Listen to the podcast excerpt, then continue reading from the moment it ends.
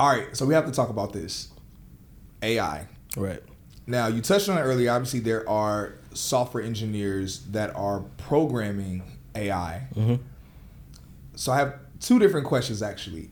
So, the first one is Have you heard about, and I've, I've only heard about this, so I don't know like how true this is, but I've heard that there are tech companies that are paying AI prompters, people that don't even know how to like engineer or program but they're really good when it comes to prompting or giving commands to AI, and they know how to kind of like manipulate it in the, in the right way for Exactly. to produce certain results. I heard that some companies are paying people three hundred and fifty thousand dollars.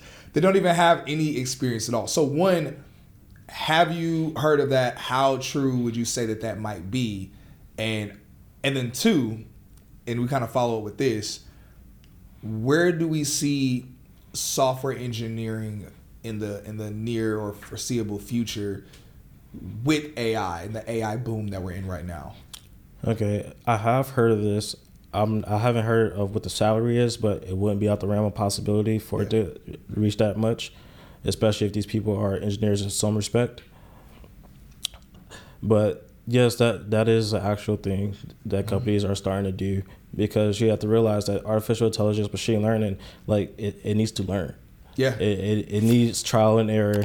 It needs people to look at the results and like, okay, let's tweak it and let- let's try to make it a little bit better. Yeah. Especially with machine learning, usually if you're giving something a, a set of data and you're like, okay, learn that you could give a artificial intelligence machine learning a bunch of pictures of cats and then a few pictures of dogs, but you want it to only pick out the dogs. You you train it, it gets it fifty percent right.